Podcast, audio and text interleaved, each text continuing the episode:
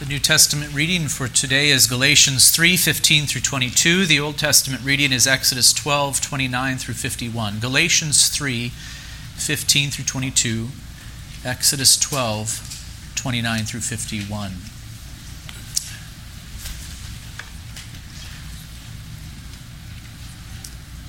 Would you hear now the reading of God's most holy word? Galatians 3:15. Paul says, "To give a human example, brothers, even with a man-made covenant, no one annuls it or adds to it once it has been ratified. Now, the promises were made to Abraham and to his offspring, it does not say, and to offsprings, referring to many, but to one, and to your offspring, who is Christ. This is what I mean.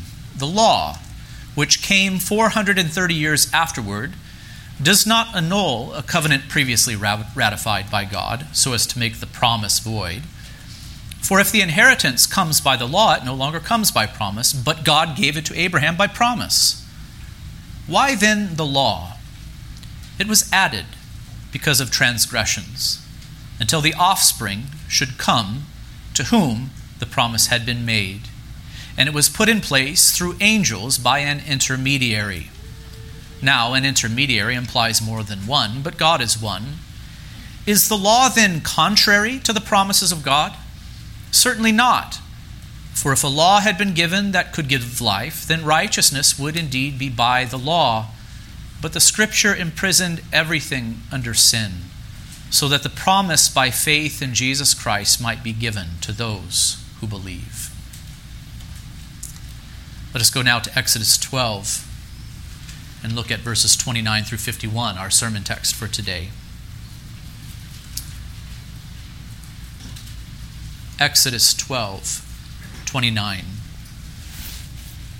There we read, At midnight the Lord struck down all the firstborn in the land of Egypt, from the firstborn of Pharaoh who sat on his throne to the firstborn of the captive who was in the dungeon, and all the firstborn of the livestock.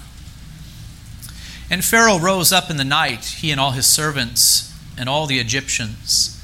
And there was a great cry in Egypt, for there was not a house where someone was not dead.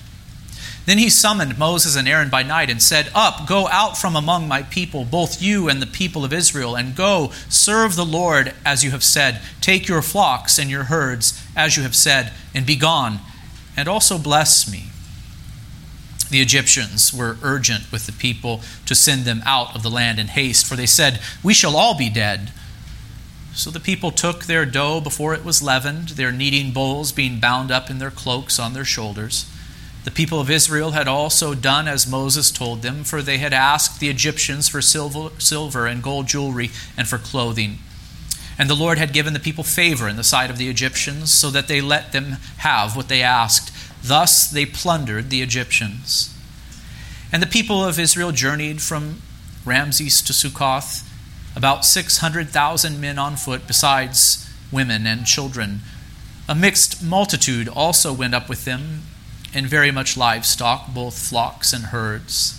And they baked unleavened cakes of the dough that they had brought out of Egypt for it was not leavened, because they were thrust out of Egypt and could not wait, nor had they prepared any provisions for themselves. The time that the people of Israel lived in Egypt was 430 years. And at the end of 430 years, on that very day, all the hosts of the Lord went out from the land of Egypt. It was a night of watching by the Lord to bring them out of the land of Egypt. So, this same night is a night of watching kept to the Lord by all the people of Israel throughout their generations.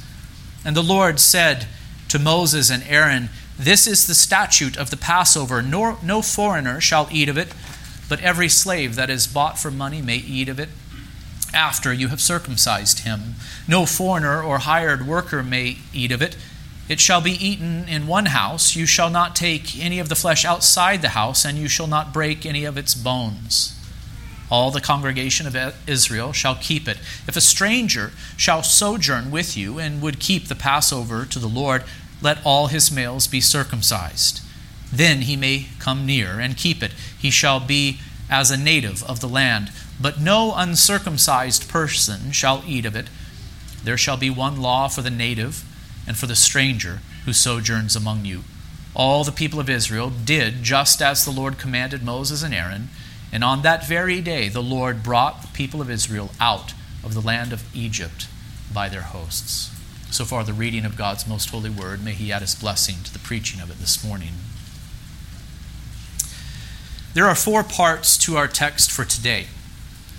In, verses, in verse 29, we find a very brief description of the outpouring of the tenth plague upon the Egyptians. In verses 30 through 32, we find a description of the initial reaction of the Egyptians.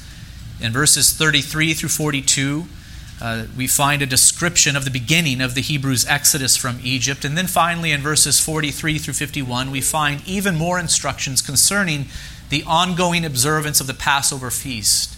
And I say even more because we considered instructions for the observance of the Passover in 12 1 through 28. And we find even more than this in verses 43 through 51. Uh, by now, you are probably getting the impression that this event was a very big deal in Israel's history.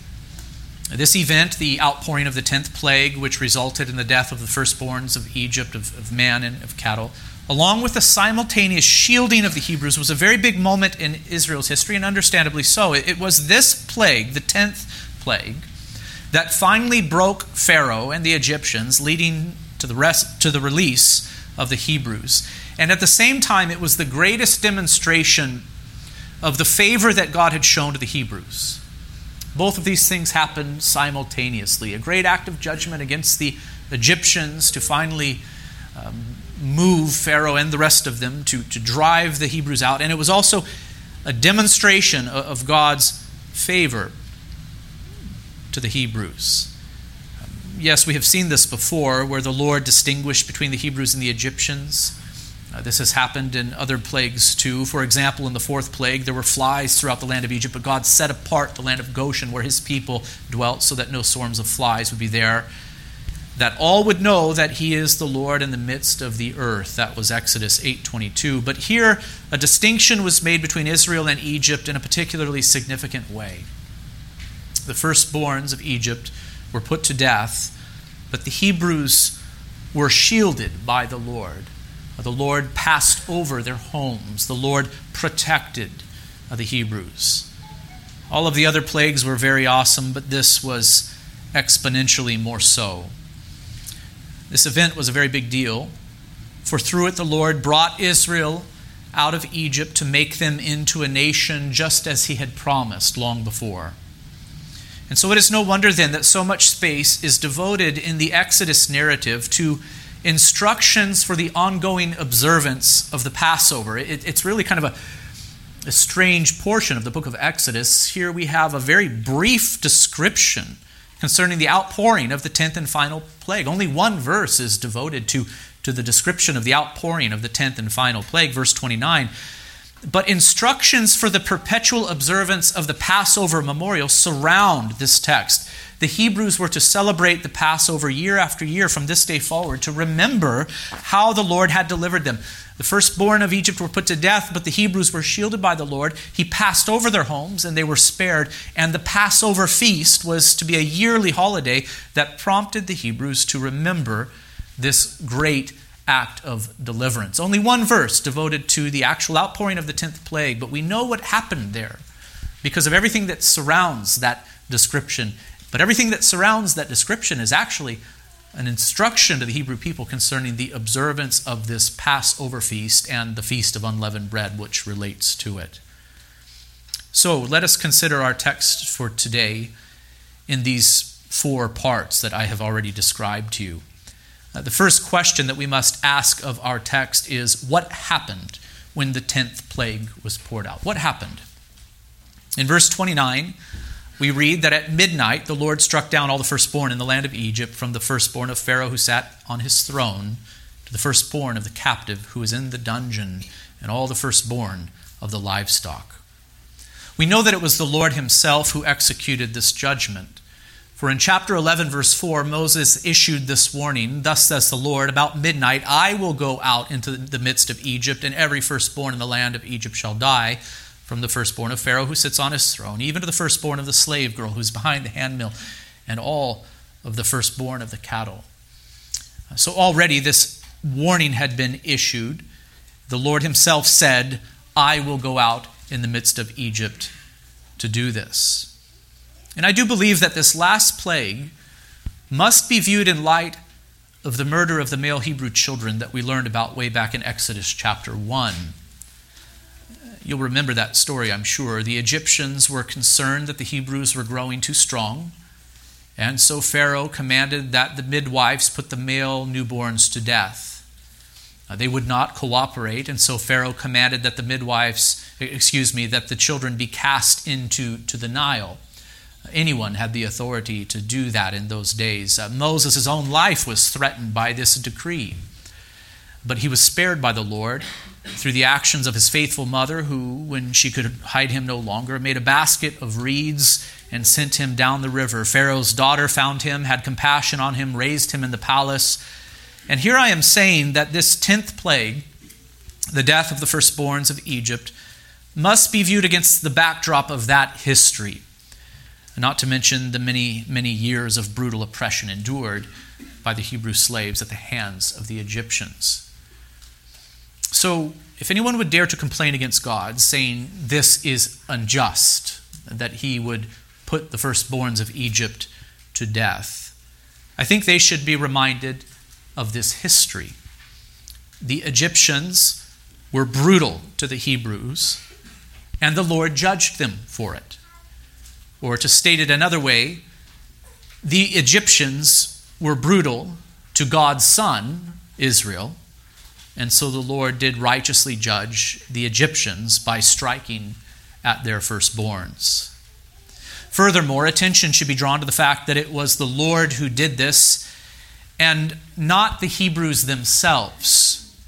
The Lord judged the Egyptians, and it was right for him to do so. He is the judge of all the earth he has this right to execute judgments like this upon wicked people, upon wicked nations. If it were the Hebrews who rose up to kill the firstborns of Egypt, then they themselves would be just as guilty as the Egyptians were before. You see, they would be guilty of genocide, just as the Egyptians were guilty of genocide. They would be no better than the Egyptians. But it was the Lord who did this, and he has the right to do so. This reminds me of what Paul says in Romans 12 19. He writes to Christians, saying, Beloved, never avenge yourselves, but leave it to the wrath of God, for it is written, Vengeance is mine, I will repay, says the Lord. You and I are not to take vengeance on our enemies. It's not our place. We are to leave that to the Lord. And here we have a prime example of the Lord taking vengeance on the enemies of his people. He did it and he was just and right to do so. You know, I think this principle has application for us today. Uh, there are many in our culture who are obsessed with the idea that the evils committed by past generations must be made right in the present. You hear about it all of time, all of the time, don't you? Uh, those whose ancestors were unjustly enslaved are to be compensated somehow, and those whose ancestors benefited in some way from that arrangement are to be punished. How you would go about sorting all of that out, I'm not entirely sure. It, it's really a mess when you consider this, this idea that exists within our culture. Uh, but I would assume that some might point to this Exodus story as an illustration in support of the principle of restitution. Can you see how they would pick this story up and do that? They would say, look at how the Hebrews were mistreated uh, by the Egyptians, but here we have an example of restitution. They plunder the Egyptians, and, and look at how the Egyptians were punished uh, by the Lord for the sins of the past, you know, the sins of, of the previous generation, uh, or so some might reason. Yes, uh, we, we do see something like that going on here, but we must not overlook this very significant fact. This was the Lord's doing. This was the Lord's doing. It was the Lord Himself who passed through Egypt to execute this judgment upon the Egyptians. It was the Lord who poured out these plagues, moving the Egyptians to freely and willingly give silver, silver gold, and clothing to their Hebrew neighbors as they left. This was the Lord's doing. In other words, this was not human vengeance. That's not what we're considering here in the, ne- the, the Exodus story. Human vengeance. This was not man made restitution. The Hebrews did not steal from the Egyptians, saying, Now you must pay for the sins of your ancestors, nor did they rise up against the Egyptians in revolt, saying, Do you remember when you put our children to death? Well, here you go. Vengeance. No. That's not what's happening here in the Exodus narrative. This is the Lord's doing. He took vengeance upon the Egyptians in a way that only He could. He is the only one who has the right to do this. He poured out His just judgment upon these wicked and oppressive people, this, this idolatrous nation who had committed such atrocities against the Hebrew people and others for generations. The, the point I am trying to make is this human beings can only go so far with justice. Have you ever thought about that? Human beings can only go so far with justice. If we try to go too far with justice, it becomes unjust. How far can we take it? Well, at best, our courts of law are able to hold men accountable for crimes that they themselves have committed. If one man has personally harmed another, then restitution should be paid. But, friends, we have a difficult time getting this right. Have you ever noticed how hard it is for us to get this right? You know, simple justice, where one man does harm to another, and figuring out proper restitution in a situation like that. We can't even get that right half the time, it seems. Uh, and so we must be careful here in trying to go too far with this issue of justice. Our ability to execute justice is very limited. Why? Because our knowledge is limited. Some things must simply be left to the Lord to sort out. That is what I am saying. He may sort things out a little bit in this life, as he did at the time of the Exodus. We see a clear demonstration of that here. But he will sort everything out thoroughly and with perfect exactness on the last day. And you had better be found in Christ, friends, for none are innocent. Not even you, the oppressed, are innocent. And here is another cultural trend that we see today. Uh, men and women, especially young men and women, love to think of themselves as oppressed. Have you noticed this trend? In fact, many young people will identify themselves with as many oppressed groups as possible so as to be the most oppressed and thus the most deserving of cultural respect and, and privilege. But those who have bought into this lie, who view themselves as the self righteous oppressed, are going to have a very rude awakening on the last day when they stand before God and see that all have sinned and fall short of the glory of God, and that none is righteous, no, not one. And it would be far better for them to learn this lesson now and to know that the wages of sin is death, but the free gift of God is eternal life in Christ Jesus our Lord, so that they might turn to Him for the forgiveness of sins. So, back to our text. What happened when the tenth plague was poured out? The answer is the Lord put the firstborn of Egypt to death, of man and of cattle. When did this happen? When did this happen? The text says at midnight, which in the Hebrew simply means in the middle of the night. Uh, we know from the previous passage that this happened on the 14th day of the first month of the Hebrew lunar calendar, which is called Abib or Nisan. It was springtime. It was that time of year that you and I call April. And in what year did this happen? We would say, according to our way of counting time, in approximately 1450 BC, so 1,450 years before the birth of Christ, approximately 3,500 years ago. Uh, this is ancient history that we are considering in the book of Exodus. So, children, I want to quiz you just to see if you're listening. I should have told you I was going to do this ahead of time. I want to quiz you to see if you're listening. What happened when the 10th plague was poured out? What happened? Do any kids want to answer? You're saying, Pastor, you never do this. I'm going to start doing it, I think. The answer what happened when the 10th plague was poured out? The firstborn of Egypt died. What happened to the Hebrews? What happened to them when the 10th plague was poured out? Does anyone have an answer?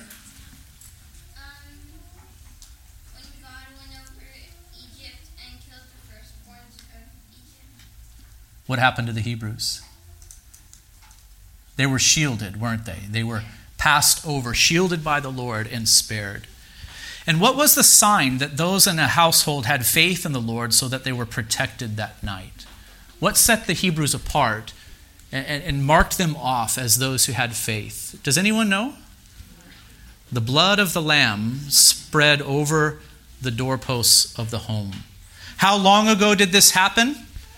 We would say about 3,500 years ago or 1,500 years, 1450 before Christ was born. And here's one more question that I will pause and allow you to answer. What festival or holiday were the people of Israel to observe to remember this moment throughout the Old Covenant? What festival or holiday were the people of Israel to observe to remember this moment throughout their history? Do any of the children know? Passover, Passover right. They were to keep the Passover feast and also the Feast of Unleavened Bread, which was associated with it. So that answers the question what happened now let us consider this question How did the Egyptians respond? First, we see that the Egyptians mourned. Verse 30 says, And Pharaoh rose up in the night, and all his servants and all the Egyptians, and there was a great cry in Egypt, for there was not a house where someone was not dead. Can you imagine this? Uh, in these densely populated areas, uh, as the Lord uh, poured out this judgment upon the Egyptian people, uh, people began to uh, arise and they found someone in their home who had died. And they began to mourn, they began to cry, and that woke up their neighbor who then checked and they found someone in their house dead, and they began to cry until there would have been this great and awful sound of, of mourning uh, throughout these densely populated areas throughout the land of Egypt. I, I, I think it is right for us to say that this was a truly awful judgment. It was an awful judgment. And, and, and to acknowledge that it was awful does not mean that it was unjust, only that it is something that should move us to awe. And indeed, all of God's judgments are, are awful. The thought of the last judgment, is it not an awful thought to think of men standing before God in their sins and being cast into eternal torment? on the last day. It, it is an awful thought, but it does not mean that it is unjust. It is perfectly right what the Lord has done. God does not do wrong but right when he judges sinners in their sin. Secondly, the Egyptians demanded that the Hebrews leave and that they were now permitted to take their livestock too. This was a point of negotiation beforehand. You know, Pharaoh would say, Well, you can go, just the males, a little ways to worship, but you must come back. You know, we're going to keep the, the women and the children, the livestock must stay, stay. And Moses went back and forth with Pharaoh. Now, uh, Pharaoh and the Egyptians, they say, you, mu- you can go, in fact, you, you must go, take your livestock with you. That is what we see in verse 31. Then he, Pharaoh, summoned Moses and Aaron by night and said, Up, go out from among my people, both you and the people of Israel, and go serve the Lord as you have said. Now, this does not contradict what was said before about Moses never seeing Pharaoh's face again. It is likely that this command to leave was issued uh, not in a direct way, Pharaoh to Moses face to face, but by his servants. Thirdly, Pharaoh requested that Moses bless him also. Did you catch that in the text? An interesting little piece here. Pharaoh requested that Moses bless him also. In fact, it's the last thing that Pharaoh says to Moses, uh, through his servants most likely Bless me also. And I find this very interesting. Um, I do not think that this means Pharaoh came to have true and saving faith. In fact, we will see that Pharaoh will change his mind one more time and pursue the Hebrews to destroy them in the wilderness before the Red Sea. But I do believe that it, he was thoroughly convinced by these great acts of judgment that the Lord, the God of the Hebrews, was to be feared. This little request from Pharaoh, and bless me also, is meant to remind us of Israel's purpose from the beginning.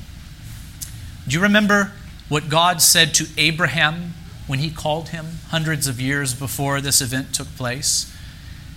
This is what the Lord said to Abraham Go from your country and your kindred and your father's house to the land I will show you, and I will make of you a great nation, and I will bless you and make your name great so that you will be a blessing. I will bless those who bless you, and him who dishonors you I will curse, and in you all the families of the earth shall be blessed. This little request from Pharaoh is meant to remind us of the fact that Israel was made into a nation in the days of Moses in order to bless the nations. Pharaoh would not get this blessing, for he persisted in unbelief. But there is something prophetic about this request. That is what I am saying. As Israel leaves to become a nation in fulfillment to the promises made previously to Abraham, Pharaoh, the king of Egypt, said, Bless me also. And indeed, Egypt would be blessed by Israel, not right away, but in the fullness of time when the Messiah would come to die, not for the Hebrews only, but also for the nations. Do you see how this little request of Pharaoh's is then is therefore to be seen as prophetic and forward looking? Also, it's meant to remind us of what previously was said to Abraham according to the promises of God. Now, verses 33 through 41 describe the beginning of the Hebrews' exodus from Egypt. The Egyptians sent them away very quickly, reasoning that if they did not, they would all soon be dead. You can understand why they would think this. Uh, never did the Lord threaten such a thing. In his mercy, his judgments against the Egyptians were restrained to the firstborns. But you could understand why the Egyptians felt this way. Uh, they assumed if this people stays any longer in our midst, we're all going to be dead. And so they sent Israel away with haste and so the people took their dough before it was leavened, their kneading bowls being bound up in their cloaks on their shoulders. Exodus 12:34 says they, they were going on a long journey and they would need food to eat at the beginning, and so they took unleavened bread just as the Lord had commanded. In verses 34 through 36, we hear that the Hebrews were sent away with silver, gold, and clothing from the Egyptians. Again, they did not steal it, but asked for it, as Moses had commanded. And the Lord gave the Hebrews favor in the sight of the Egyptians, and so they went out with great possessions. In verses 37 through 40, we read, And the people of Israel journeyed from Ramses to Succoth, about 600,000 men on foot, besides the women and children. A mixed multitude also went up with them, and very much livestock, both flocks and herds. And they baked unleavened cakes of the dough and they had, that they had brought out of Egypt, for it was not leavened, because they were thrust out of Egypt and could not wait, nor had they prepared any provisions for themselves. The time that the people of Israel lived in Egypt was 430 years. This is a very interesting little passage here, Exodus 12, 37 through 40. And I need to make a few remarks about it. One, you should know that there are differences of opinion regarding the number of people who went out from Egypt. The ESV says 600,000 men, which would put the total number at well over a million, perhaps close to two million, including women and children. Can you imagine a multitude that large? It's a massive group of people. But some scholars note that the Hebrew word translated as thousand here can also be used to refer to a clan or a military unit. And so they argue that the text does not say 600,000 men, but rather 600 clans or units of men, as in military units. This would put the total number of men in the tens of thousands rather than the hundreds of thousands. And may I confess to you that I'm not entirely sure what to think about this? Is that okay that I say so from time to time? I need to study this issue further. But I still lean rather strongly in the direction of understanding the text to mean 600,000 men, for that seems to fit best with the numbers that are given later in Exodus 38 26 and Numbers 146, 232, 1121, and 2651. I mention this to you so that you might know that this is, in fact, a point of debate. Two, whatever the number, the people of Israel are spoken of in military terms. In verse 51, we read, And on that very day the Lord brought the people of Israel out of the land of Egypt by their hosts. By their hosts. This echoes what was said in 1217. And hosts is probably a military term. And so Israel is to be viewed as an army, as an army of the Lord. This will become very significant as, ex- as the Exodus story progresses. Israel will be called to fight and to conquer nations, as you know. Three, here in verse 38, we learn that Israel was not a homogenous group at the beginning, but that a mixed multitude went out from Egypt. The majority of them were no doubt Hebrews, that is to say, they were physical descendants of Abraham, but other ethnicities also joined themselves to the Hebrews. How many were Egyptians? We don't know. Uh, perhaps some Egyptians witnessed the plagues and came to fear the Lord and even believed in the Lord um, and decided to join themselves uh, to, to the Hebrews. They, they took this opportunity to leave. Uh, but other ethnic groups joined the Hebrews as well. They were probably enslaved and oppressed by the Egyptians also and took the opportunity uh, to leave Egypt. This was a mixed multitude, and, and this will help us to understand the trouble that Israel would have with idolatry in the wilderness. Uh, the Hebrews were not uh, pure in their beliefs and practices themselves, but they were also influenced by others too out in the wilderness. A mixed multitude went out of Egypt. Um, and, and, so, in some respects, they took Egypt with them. Uh, they probably also took other cultures with them as they went out from Egypt into uh, the wilderness. I, I think that this was a mixed multitude helps us to see that this whole thing was not ultimately about race, but faith from the beginning. Though God would deal with the Hebrews in a special way for a time, foreigners could join themselves to Israel by faith. This principle would, of course, explode when the Messiah came and the new covenant was inaugurated. For God so loved the world that he gave his only Son, that whoever believes in him should not perish, but have eternal life. This whole thing was not so much about race from the beginning as it was faith. Even under the old covenant, foreigners could join themselves to, to Israel by faith. Four, we see that unleavened bread is mentioned here yet again, and I think this is to further emphasize the feast of unleavened bread that the Israelites were to observe in connection with the Passover. And then five, the text says that Israel lived in Egypt for 430 years. Israel lived in Egypt for 430 years. The question we must ask is when did the clock start? When did the clock start? Did the clock start when Jacob left Canaan with his family to settle in Egypt in the days when his son Joseph ruled there? Do you remember that whole story? Famine in the land. Joseph was already in Egypt because he had been sold by his own brothers. He was now a ruler there. J- Jacob finally tapped out. He said, I ha- we, we can't survive here any longer. We must go. And so they went down into Egypt, and there they settled. Is that when the clock started? On the 430 years, or did the clock start at an earlier time? In fact, there is very good reason to believe that the clock started at an earlier time. Will you follow along with me for just a moment as I sort this out with you? Israel lived in Egypt 430 years. From when? When did the clock start? And I am saying that it did not start with Jacob, but long before that. Consider a few things.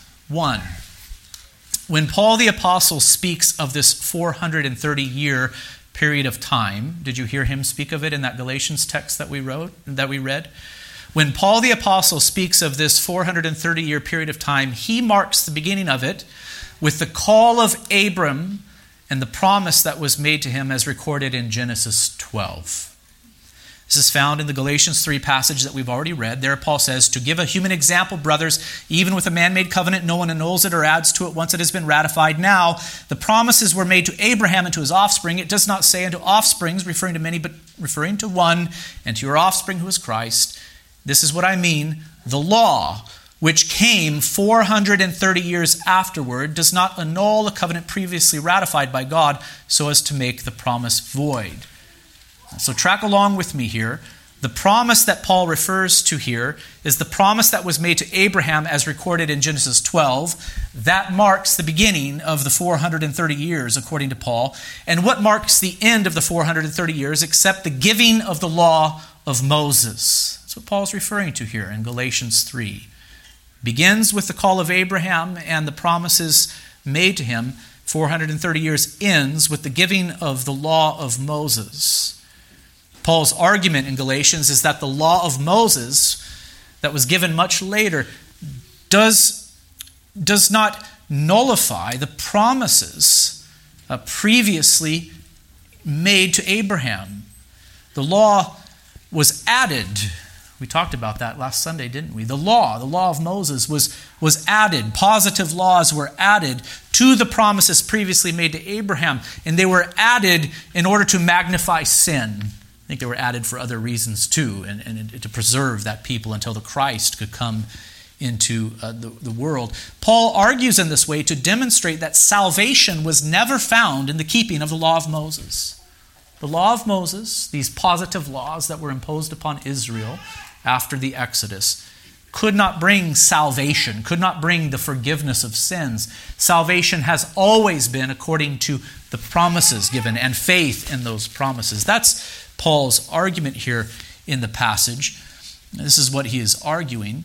But here's what I'm trying to show you. Paul, under the inspiration of the Holy Spirit, says that the 430 years began not with Jacob's entry into Egypt, but with Abraham's call and the promises made to him. Two, in Acts 7, we find that sermon that Stephen, uh, one of the first deacons, uh, that Stephen preached. And he has this to say regarding the affliction of Abraham's descendants.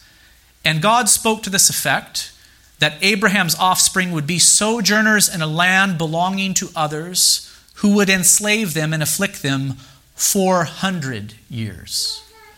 So Paul says 430 years, and Stephen says 400 years. This has troubled students of the Bible. Why, why the different numbers? Paul says 430, Stephen says 400. Some assume that Stephen was simply rounding down, but this is not the case. In fact, Stephen in his sermon was referring to that passage in Genesis 15 where God cut the covenant with Abraham. Do you remember that text? Abraham saw a vision of divided animals, and the Lord walked between them, being symbolized by a smoking fire pot. You remember that from our study of Genesis. That's the passage that Stephen is alluding to when he preaches. And he says that it was 400 years from that episode until the Hebrew people were freed from their bondage. Um, it is dated from, from that passage in Acts chapter 7. Here is what that passage, Genesis 15 13, says. God spoke to Abraham there, saying, Know for certain that your offspring will be sojourners in a land that is not theirs, and will be servants there, and they will be afflicted 400 years. Do you know how a lot of, notice how a lot of things are mentioned there? Your, your offspring, Abraham, in this vision, the Lord says to him, Your offspring are going to be sojourners in a land that's not their own. And they're going to experience infliction, uh, affliction. And in fact, they're going to become servants and then he says, But I will bring judgment on the nation that they serve, and afterward they shall come out with great possessions. Stephen, in his sermon, says it was 400 years from that moment when Abraham saw that vision of the divided animal carcasses and the freedom of the Hebrews from Egyptian bondage. So it is clear from these texts that Israel left Egypt 430 years after God first called Abraham and promised to bless him and to bless the nations in him. And it was 400 years after he walked through the divided animals before Abraham to affirm his promises regarding many descendants. Three, I said you'd have to be patient with me as I develop this, right? Three, it is interesting that the Septuagint, which is the Greek translation of the Hebrew Old Testament, renders Exodus 12:40, which we are now considering, in this way. Listen to the way that the Septuagint puts it the time that the people of Israel lived in Egypt and in Canaan was 430 years. Did you hear that? The Septuagint translates the Hebrew in this way, saying, The time that the people lived in Egypt, and it adds, and in Canaan was 430 years. So the Septuagint wants us to know that this is the meaning of the text. The 430 years did not begin when Jacob came down into Egypt, it began when Abraham was first called. So it's to include that whole era where Abraham, Isaac, and Jacob sojourned in Canaan. That's when the clock started. The call of Abraham, the time of sojourning in Canaan, also the time in Egypt when the Hebrews actually flourished there at first and then eventually came to be afflicted by the Egyptians and found themselves in bondage. It was 430 years from the call of Abraham that the people of Israel uh, were released from Egyptian bondage. And this agrees perfectly with what Paul and Stephen says in Galatians 3 and Acts 7. So what's going on here? I think it is this, the Hebrew word translated in the ESV as lived in Exodus 12:40 can mean other things. For example, it can mean endured. And indeed, the descendants of Abraham did live or endure in Egypt for 430 years from the time that Abraham was called, and 400 years from when he saw that vision. You, you understand what I'm saying here? Um, Abraham was called, and Abraham saw that vision in Genesis 15. But what was he told? You will not have a land of your own until all of this happens. You, you know, you've been called to leave your homeland and to follow me here to Canaan, but you will not come back to this land to have it as your own until you sojourn here for a while, and until you go down into another nation, and until you are inflicted, afflicted and enslaved there. All of that must happen before you, your descendants, come back to possess this land. So, in that sense, the Hebrews endured and were afflicted by Egypt for 430 years. That loomed over them. That, that, that loomed large in, in, their, in their thinking until that day when Moses led the Hebrews out of Egypt to sojourn back towards Canaan. I think that's the meaning. It's important that I deal with this stuff with you, isn't it? I, I think it is. Um, because these questions, these are the kind of questions when you send your children off to the university, the, the really leftist professors like to throw in their face and say, Do you see the Bible's filled with inaccuracies and contradictions? Uh, Stephen says 400, right? Paul says 430. None of it really adds up or makes any sense. Your scriptures, which you consider to be the authority for truth, they're all flawed, you see. This is the kind of thing that these these leftist types, uh, these atheists and these agnostics, the, the skeptics, that's what they do in order to undermine the faith of God's people. But these apparent contradictions are not contradictions they, they, at all. They, we just have to handle the, the scriptures carefully to see what they are saying and what they are uh, not saying. That's why I've taken the time to work through all of this with you. I'll move very quickly through the last portion of our text for today. In verses 43 through 49, more instructions are given concerning the observance of the Passover festival. I want you to consider how much emphasis is placed on the observance of the Passover. Verses 1 through 28 of chapter 12 provide instructions for the observance of the yearly Passover. A very small portion of the text describes the 10th plague, the preservation of the Hebrews and the beginning of the Exodus. And then in verse 43 to 49, we find more instructions for the observance of the Passover. In fact, these instructions continue all the way through 1316 as the Lord gives further instructions for the consecration of the firstborns of the Hebrews and the observance of the feast of unleavened bread. You know, as you read all of this, you really do start to get the impression that God rescued these people from Egyptian bondage for religious purposes. Don't you get that sense? All sorts of instructions regarding uh, these holy days, these religious festivals. That is the point. These people, the Hebrew people, along with those who decided to join themselves to them, they were redeemed to worship and serve the Lord. They were redeemed to be a holy people. They were redeemed to bring the Messiah into the world and to bless the nations in him. This point will come to the forefront as we progress through Exodus, and especially as we consider the rest of the Pentateuch. And here it begins keep the Passover, keep the Passover, keep the Passover. Keep the religious festival as a reminder of what the Lord has done for you, as a reminder of, of who you are if there's anything unique about these instructions for keeping the Passover, found in verses 43 through 49, it is that the Passover is to be kept by Israel and not by the nations. So you see that these laws were added, these positive laws were added in the days of Moses to Israel in order to mark them off as a holy people, a peculiar people, a special people, a people of God's own unique possession. You see, this festival would mark Israel off as holy. And so it is with baptism and the Lord's Supper today. These are all sacraments which signify that those who partake are the Lord's special possession. And perhaps you noticed in this passage that it was not just ethnic Hebrews who were invited to keep the Passover. No, we see here that foreigners could observe it too. Foreigners could observe it too. They were welcome to come and to keep the Passover, but what did they have to do in order to keep it? The males of them had to be circumcised. They had to join themselves to Israel. And why would they do it if they did not have faith? What would compel them to join themselves to Israel except faith? And so Foreigners could observe the Passover too, provided that they joined themselves to Israel by faith. Verse 48 If a stranger shall sojourn with you and would keep the Passover to the Lord, let his males be circumcised. Then he may come near and keep it. He shall be as a native of the land, but no uncircumcised person shall eat of it. This festival was to be observed by Israel not the nations. So, this people, right here, right now, is being set apart by the Lord as a holy nation, and they will exist in the world as such until the Messiah is brought into the world. That was their purpose. Let me bring this sermon to a conclusion with three very brief suggestions for application.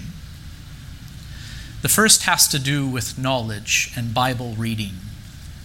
The first has to do with knowledge and Bible reading. When you read the scriptures, you need to be aware of where you are in the history of redemption with respect to God's covenantal dealings, lest you get lost and disoriented. This is very important. I'm trying to, to demonstrate this to you as I'm preaching. We, we need to be mindful of where we are in the history of redemption and in respect to God's covenantal dealings as we read a particular passage of Scripture, or else we will find ourselves lost and disoriented. To state things succinctly, things were different for Adam before the fall than they were for him afterwards. You understand that, right? So that some things that are described to us in the early chapters of Genesis, they don't quite apply to us in the same way. Things were different for Adam before the fall than for him afterwards. And things were different from the call of Abraham than they were for Moses and the Israelites from the Exodus onward. And things are different for those of us who live after the resurrection of Christ. And what makes the difference? What, what is the, what's happening that, that makes the difference? Um, the, the answer is covenants. The covenants that God has entered into with man make the difference. Covenants establish the terms of man's relationship with God.